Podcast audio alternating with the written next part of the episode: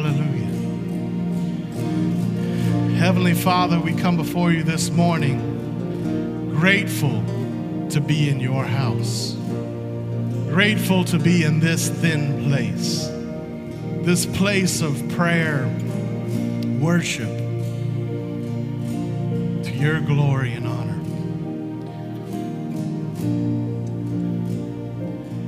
We come to lift our eyes up, for you are the source of all things.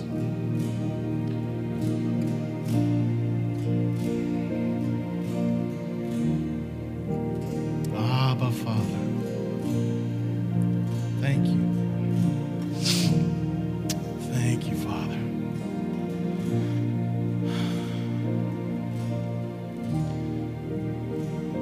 Now, Spirit, please just open our hearts and minds. This feeble man from here. Let the Spirit just speak and move. Lord, we're so grateful. We are so grateful. The blessings are many, though we know them not.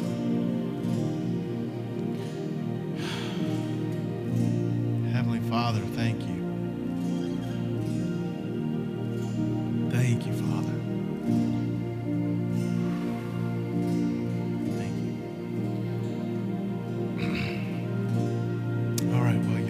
Be seated for now. Um, it's always fun when you get to that portion of worship and transition, and I can never open this thing the right direction. Um, it's always upside down. Um, you ever find it difficult to sit in the presence when you've been worshiping and when you've been praying and when you've been rejoicing in the name of the Father?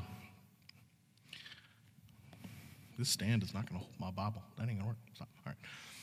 It's, sometimes it's hard to sit down when they say, let's be seated. Because we just, the Spirit's got you filled up. The Spirit's got you just rejoicing. And it's, sometimes it's a little hard to sit, but get comfy for a minute because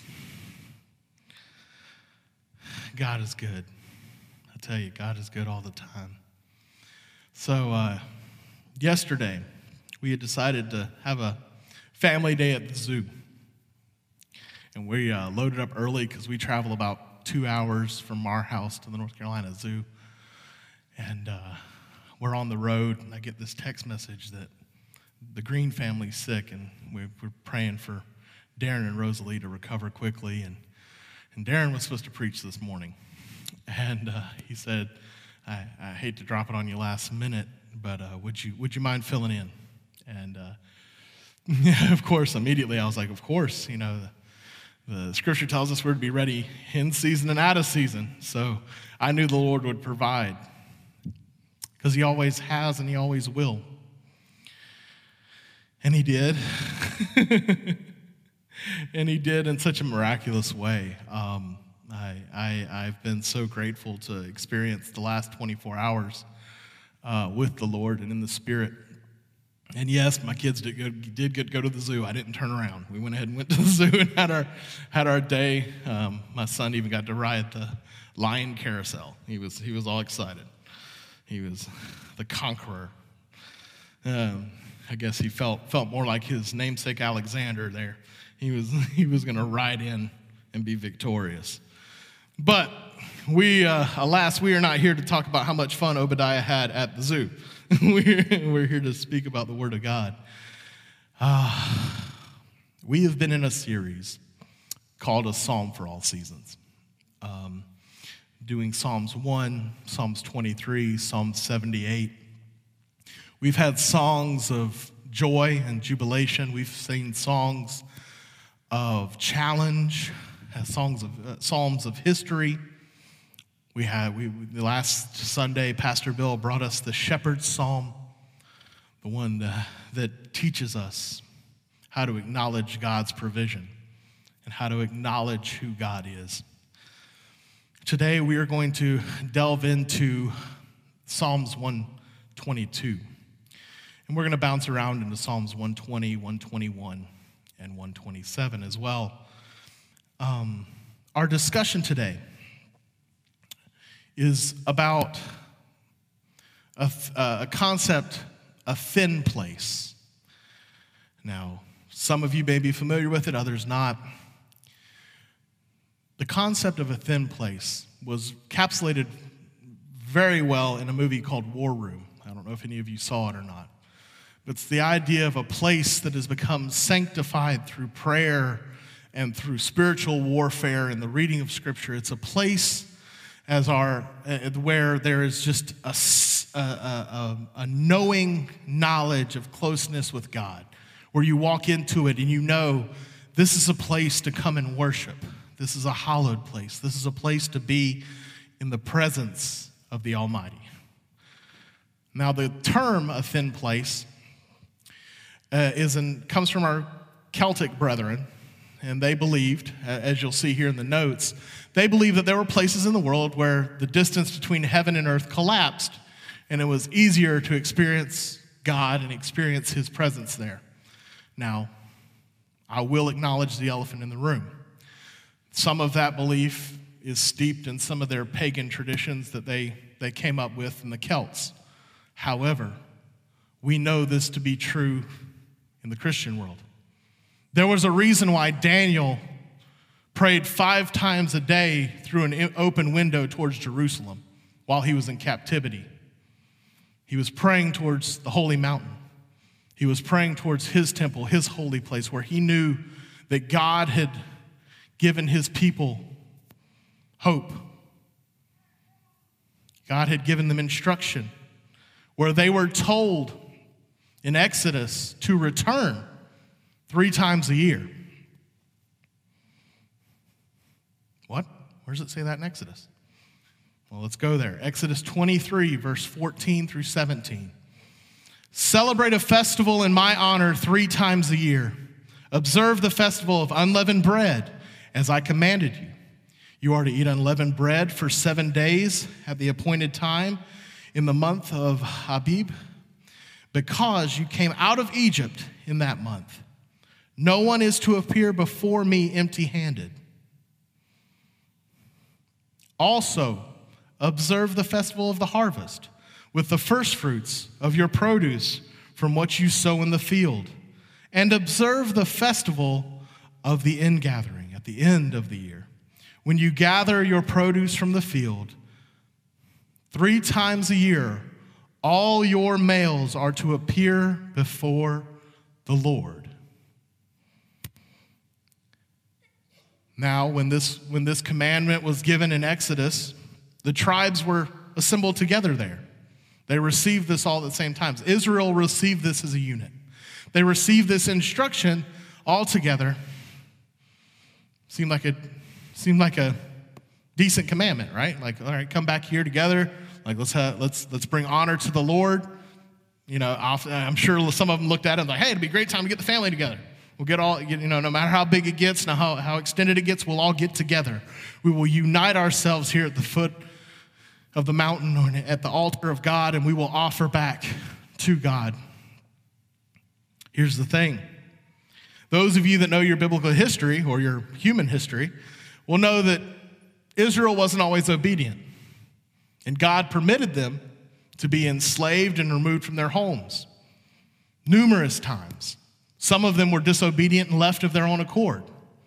And yet, those who were obedient to the law for over a thousand years and still to this day, men of, men of the faith Observe this. They travel back home.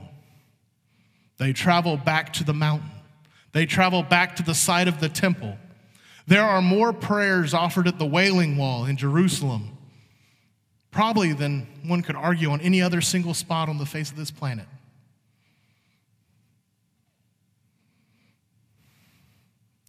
So, what does this have to do with a psalm? Well, you see, there's a cluster of Psalms.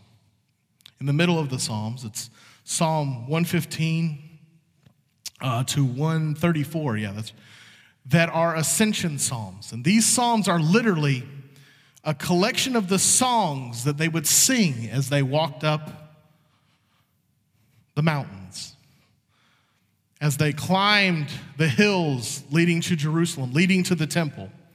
Because you see, Jerusalem and the temple are built atop a mountain. It's 27,000 feet in the air.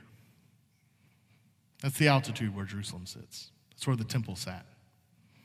They didn't have iPods, they didn't have boom boxes, Walkmans. Those carried cassettes, by the way, for those of you that are a little younger. So what they did was is they had songs they would sing as a collective. And then the priests would, would chant them that were escorting them. And there would be these songs of lament, these songs of remembrance, these psalms that were glorifying God and speaking to the blessing that they would receive when they got to where they could see the Savior. Well, see the temple that eventually will be replaced by the Savior. But these, so these Psalms, t- they would sing these all the way up to the top of Mount Zion. And all the way up the hill, they would have these moments of remembrance. It's okay, baby. I know it's a long trip. They didn't even have bottles all the time. Sometimes they had to grab the goat, and grab a sack, and here's some milk. No formula. So they would sing these psalms of ascent. So this morning, we're going to talk about one of those songs of ascent. We're going to delve into some of the others.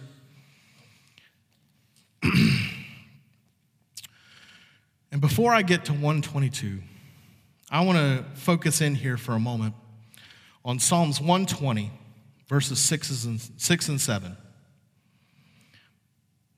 Because this is the end of Psalms 120. And It's a very interesting way to conclude a psalm where they've been describing where they're coming from. And they're describing they've stayed too long in Mesh and Kedar and easy way to say it is they've stayed too long in Palestine. That might feel a little familiar to us here in the U.S. when we speak about Memorial Day. Maybe we stayed too long in Palestine. I have dwelt too long with those who hate peace. I am for peace, but when I speak, they are for war.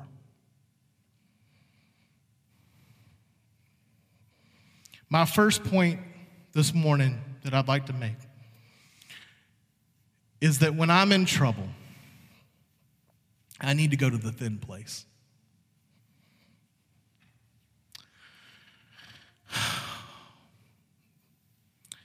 Because, like the song said, and we'll read some of that psalm here in a moment, we raise our eyes up, we lift a prayer for security because we're seeking the Lord's favor. We're seeking to have Him bless us. And Psalms 127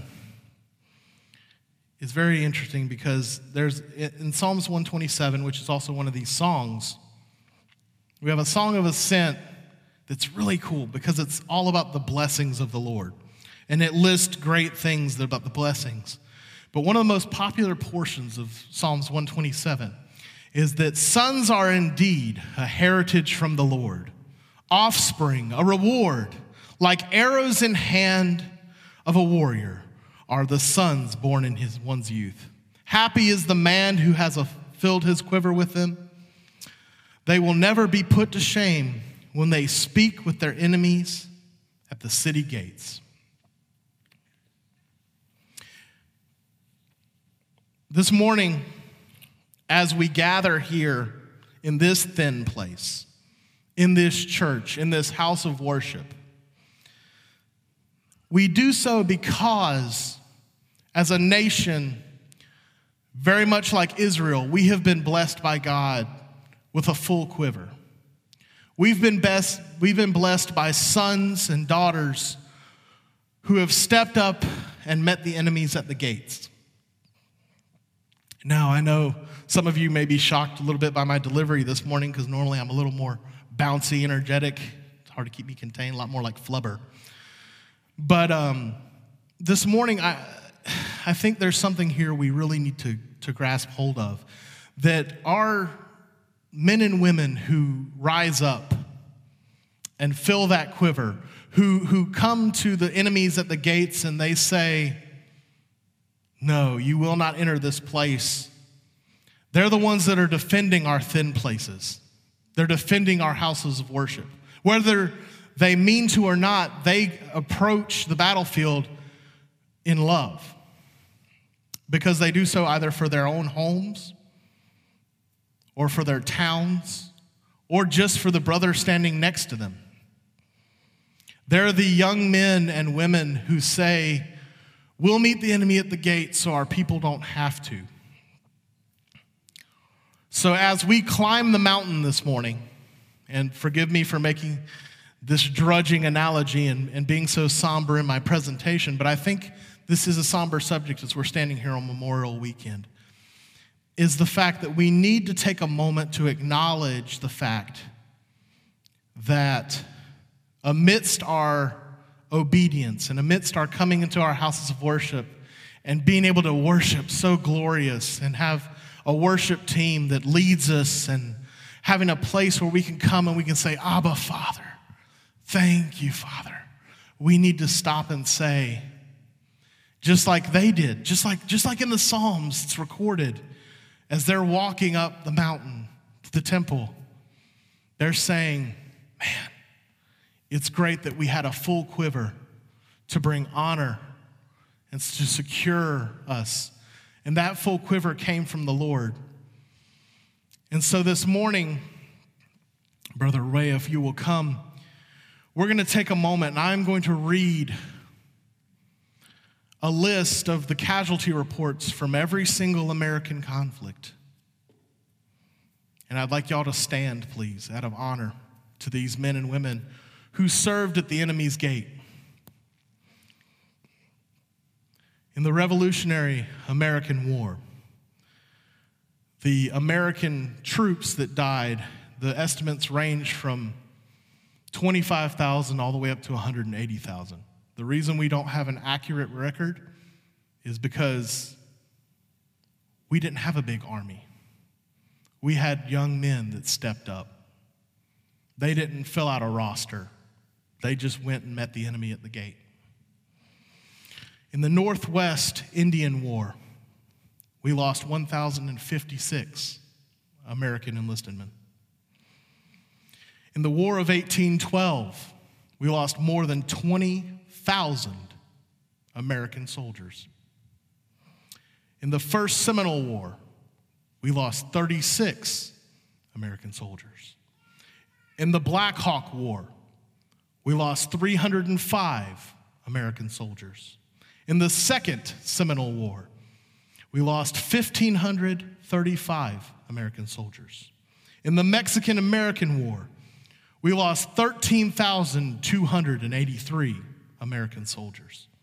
In the Third Seminole War, we lost 26 American soldiers. In the American Civil War, and now estimates vary on this as well, we lost more than 625,000 American soldiers. In the Indian Wars, we lost 919 American soldiers. In the Great Sioux War, we lost 314 American soldiers. In the Spanish American War, we lost more than 2,400 American soldiers. In the Philippine American War, we lost 4,196 American soldiers. In the Boxer Rebellion, we lost 131 American soldiers. In the Mexican Revolution, we lost more than 35 American soldiers. In the Haiti occupation, we lost 148 American soldiers. In the First World War, we lost 116,516 American soldiers. In the North Russia campaign, we lost 424 American soldiers. In the Siberian campaign of 1918 to 1920, we lost 328 American soldiers. In the Nicaraguan occupation, we lost 48 American soldiers. In World War II, again, an estimate, we lost 405,000 American soldiers. In the Korean War, we lost 36,516 American soldiers. In the Vietnam War, we lost 58,209 American soldiers. In the El Salvador Civil War, we lost 37 American soldiers. In Beirut, we lost 266 American soldiers. In Grenada, we lost 19 American soldiers. In Panama, we lost 40 American soldiers. In the Persian Gulf, between 1990 and 1991, we lost 258 American soldiers. In Operation Provide Comfort, we lost 19 American soldiers. In the Somalian intervention, we lost 43 American soldiers. In Bosnia, we lost 12 American soldiers. In the NATO air, air comp of uh, Yugoslavia, we lost 20 American soldiers. In Operation Enduring Freedom,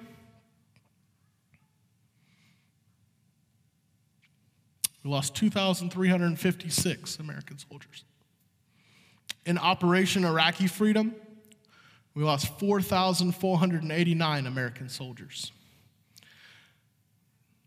I, I end this list here because I could not find a consistent report on the current conflicts that we are involved in all around the world, where our men and women are meeting the enemy at the gate. And so we just say to the unknown soldier, Thank you. These are all estimates or the best record we can keep. These are the arrows from our quiver as a nation that met the enemy at the gate. Please bow your heads for a moment of silence. Let's thank our God for the blessing of our young men and women.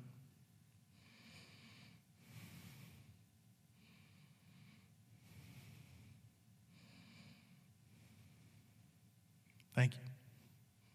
Thank you, Ray.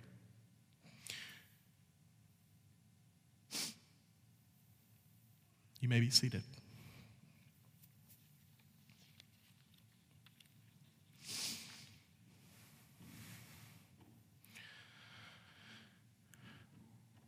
So much like Israel, as we come into our houses of worship, as we come to our thin places to thank our God for his provision, let's remember to thank him for those. If you grabbed a copy of our notes this morning, you'll find that exact same list included. So tomorrow, as you're having your Monday off, maybe you can take another moment of silence and read through it and just remember what the holiday is about. So we continue marching on. Like I said, the first point was here when I'm in trouble, I need to go to my thin place. I need to leave those places where when I speak of peace, they want nothing but war. My second point is once you've been in a thin place, you know where a thin place is. In Psalms 121, verse 1 and 2, I lift my eyes towards the mountains where my help comes from. My help comes from the Lord, the maker of heaven and earth. Quite literally, that I lift my eyes phrase, when you translate it from the original language, it means I raise a prayer for security. It's not just I'm looking up at the mountains. It's not, oh, look how pretty the Blue Ridge Parkway is, or look how beautiful Monument Valley is as you're out west, or look how beautiful the Rockies are. No. It's I raise my eyes, I raise a prayer to the God above as they're walking here, remember this is a psalm of ascension. As they're walking, they're saying, Look at the temple, because that's where I'm going to meet God. It's they're saying, Look, I'm going to meet God. I'm going to speak with him and rejoice in him. That's an awesome thing. Man, that's a fun thing. Third point location matters. Why does the location matter? All right, when you want coffee, where are you going for your coffee? Starbucks, local coffee house. Makes sense, right? You want a cheeseburger? Don't go to Pizza Hut.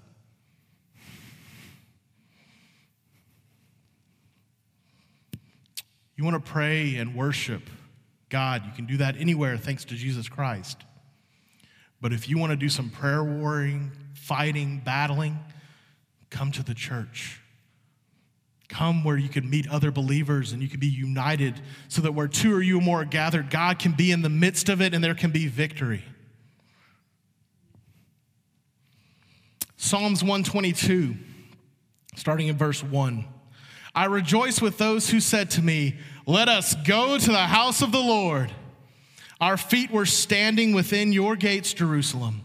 Jerusalem is built as a city should be, solidly united where the tribes, the Lord's tribes, go up to give thanks to the name of the Lord.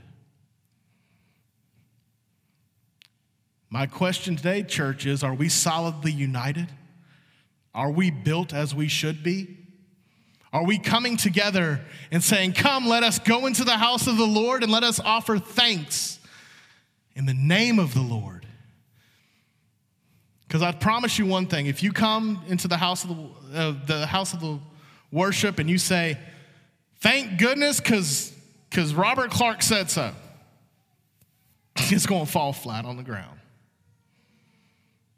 Thank goodness because Bill Knight said so, it's going to fall flat on the ground. And I know the rest of the men, if I could list them off, all the preachers that have stood in this pulpit, if you say thank goodness in their name, it's going to fall flat on the ground because there is no other name by which we can be saved, that we can claim victory and healing in, than the name of Jesus Christ our Lord. So let us be firmly united. Let us be built as a city should be built. Location matters. Now, while our cafe staff does a great job of providing good coffee in the morning, enjoy it, take it as a blessing, but don't come here just for the coffee. come to be united in strength.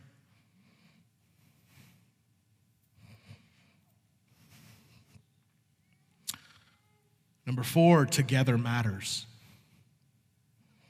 Because the very next verse says, This is an ordinance to Israel. There, thrones for judgment are placed, thrones of the house of David. Pray for the well being of Jerusalem and then it goes on to tell you how to pray. It says, May those who love you be secure. May their peace be within your walls, security within your fortress. Because of my brothers and friends, I will say, May peace be in you. A lot of times people say, Well, why does America always stand with Jerusalem? Some would argue we're in a post Christian era here in America. They forget their history that without Jerusalem and the people of Israel, this country would not exist. But that's a history lesson for another day. What we do need to acknowledge is that to be a part of this blessing, what does the scripture say? May those who love you be secure. May their peace be within your walls, security within your fortress. Because of my brothers and friends, I will say, may peace be in you. Now, the psalmist here, as they're singing this, they're ascending towards the temple to come before God in obedience during one of these three festivals. So they're saying this, may peace be in you. to Jerusalem because Jerusalem is the house, housing place of their thin place. Now, this is about Jerusalem, it's not about the United States. Or is it? You see, when Jesus Christ, Jesus the Christ, the Messiah, Emmanuel, Yahweh incarnate, came to earth, that awesome act of love where he set aside eternity for a moment to become a man. And then he lived perfectly for 33 years. Most of us can't even do it for 33 minutes. But he did it for 33 years. And in that time, he had a ministry. And he had people that he demonstrated love to. We have a record of it. If you don't know the record, please pick up a Bible one day.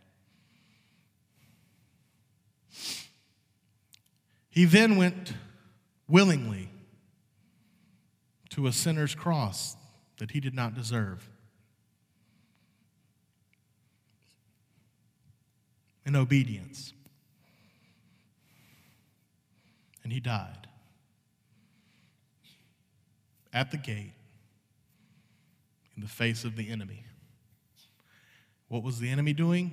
Laughing, mocking, gambling, cussing, throwing it in his face. Just, ha ha ha ha. I got you finally. Some God you are.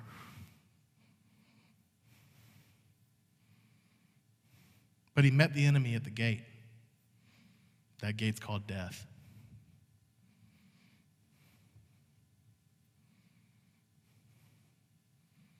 He died for all mankind. How do we know that? He didn't stay dead. That's how we know that. We know that because when he came back, he said, Go and tell the world a way has been made. That includes the United States of America. Jesus Christ died for freedom, defeating the enemy once and for all, for all mankind, including the United States of America, that would not exist for more than a millennia and a half.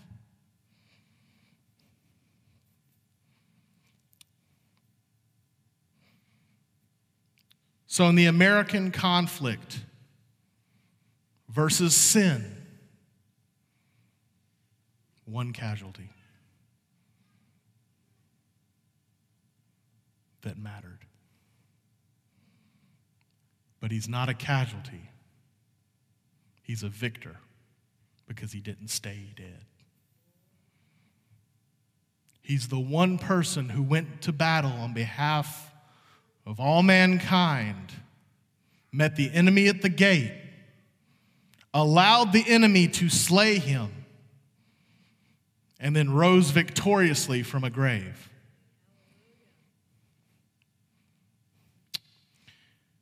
So, when these verses speak about a peace, they are using the word shalom. Do you know what shalom really means? Shalom means a complete well being inside you, completion, a complete well being inside you. And when these verses speak about the security that they wish and they speak and they're praying for Jerusalem, they're speaking shalom which means a security around you. So as we come to this thin place, and in the blessings of this scripture, we seek a completion of well being. And through love and the reception of victory through Jesus Christ, we experience the shalvah, the security around us, the complete well being inside us, and the security around us. And that, that 122nd Psalm ends with Because of the house of the Lord of God, I will pursue your prosperity. Speaking of Jerusalem. Now, as a people of faith, and as a people redeemed under the cross by that sacrifice,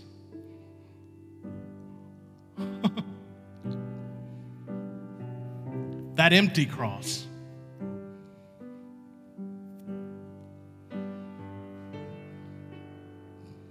It's empty, y'all. Don't leave our Savior on that cross. Because a savior, a man hanging on a cross,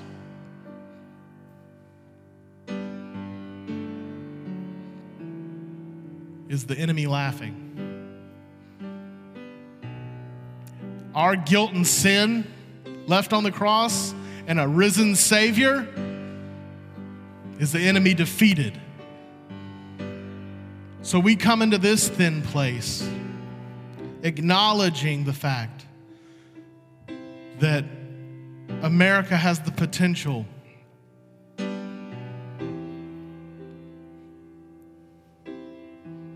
be blessed as Israel. Not because of who we are, not because of what our laws say, not because of who our leaders are, but because of who our Savior is. That same Savior that offers that same hope of freedom to all mankind. You see, because that's the principle of America. When we say America was founded on the principles of the Judeo Christian ethic, it's the principle of freedom. It's not that our legal system or our constitution is holy, it's that freedom and love are an ethic worth striving toward. It's that a Savior died to provide the only pathway to true freedom. Some of those men writing those documents chose to acknowledge that. Here on Memorial Day weekend, what we choose to do is honor the children because that's what they are.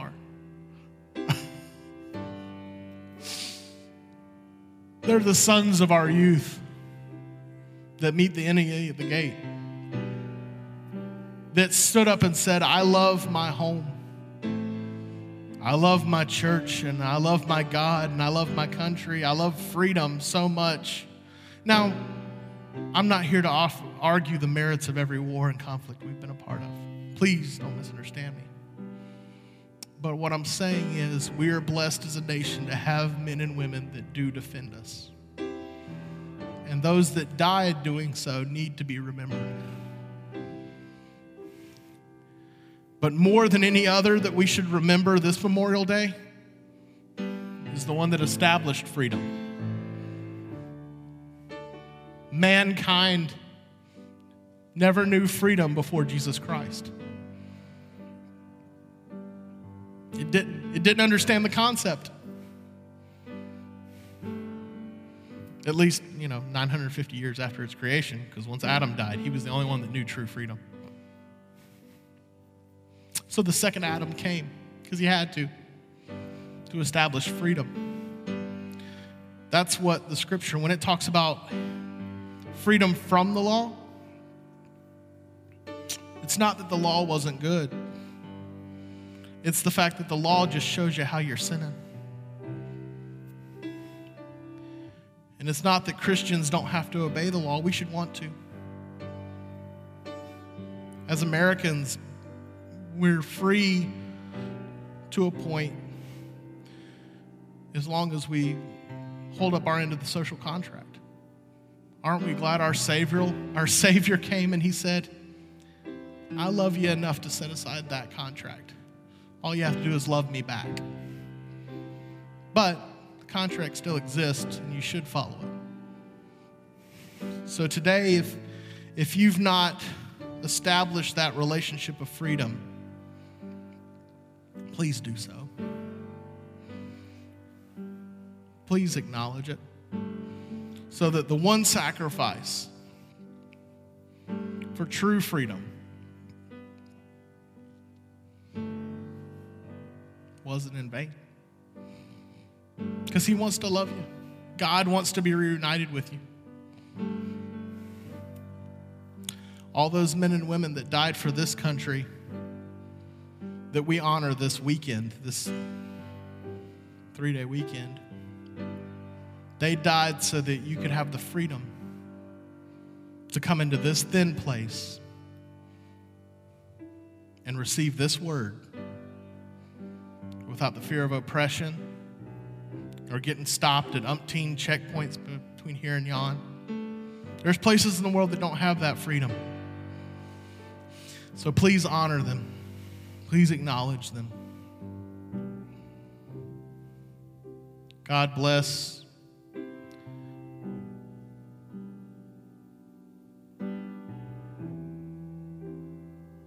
Jerusalem. God bless Israel, the people that brought forth a Savior. God bless the world. God bless my enemies. God bless the nation. God bless the nation's enemies.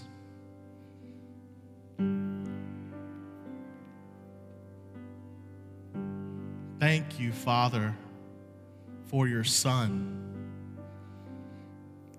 And thank you on behalf of this nation for the full quiver. Amen.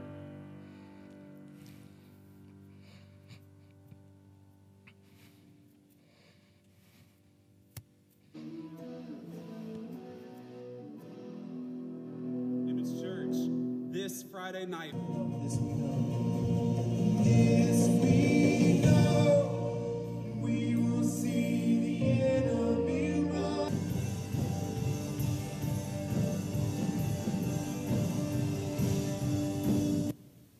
You don't want to miss this encounter. God has something great in store for you, so be there.